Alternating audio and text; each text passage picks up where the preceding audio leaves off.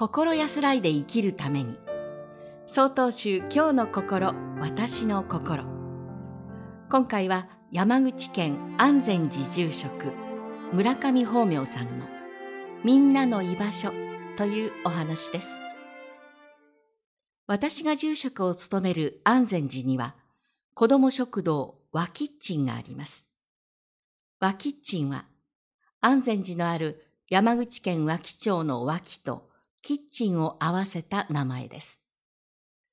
この活動は地域の子どもたちの居場所づくりが目的で昨年から始まりました。和キッチンは月に一度地元の民生委員などが主催し、お寺は台所と調理機材を提供しています。調理スタッフは美味しく食べてもらうにはどうしたらいいかね。ご飯の量や硬さはこれぐらいかね。などと工夫しながら子どもたちに喜んでもらえるよう作っています。あるスタッフは、子どもたちに元気をもらっています。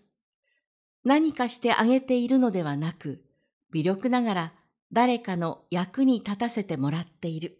そんな気持ちです。と話していました。参加する子どもたちはカレーを食べた後、スタッフや大人と一緒にレクレーションを楽しんだり、本堂でクイズ大会をしたり、またテスト期間中に参加した中学生は数学を教えてもらったりしていました。コロナ禍で人との交流が減っている中、学年や世代を超えた交流が和キッチンで生まれています。お寺には笑い声があふれ、そこには生き生きとした空間と時間があります。ご本尊様もこの光景を温かく見守ってくださっていると思います。子ども食堂和キッチンは運営スタッフの子ども食堂をやりたいけど会場がないんだよねという会話から始まりました。当初私はお寺を有効に活用していただければと軽い気持ちでお貸ししました。しかし子ども食堂が始まり、会を重ねる中で気づいたことがあります。この活動への協力者だと思っていた私自身が、幸せな温かい気持ちをもらっているということに。それだけではありません。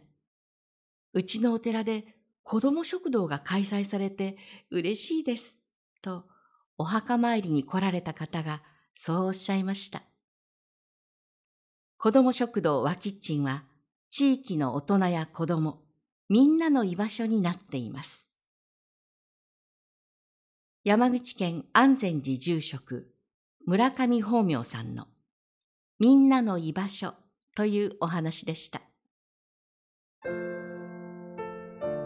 続いてお知らせです。この番組のご意見ご感想を郵便番号 ろくはちさんの ぜろはちぜろに 鳥取県米子市東福原いちのいちのにじゅうにのよんひゃくに 曹洞宗中国管区教化センターまでお便りをお寄せください。もしくは概要欄にありますメールアドレスまでお寄せください。お寄せいただいた方にはこの番組の冊子「今日の心、私の心、法話集」を差し上げます。次回は鳥取県保願寺住職西尾修道さんの昔見た風景というお話です。この番組は中国管区教化センターがお送りしました。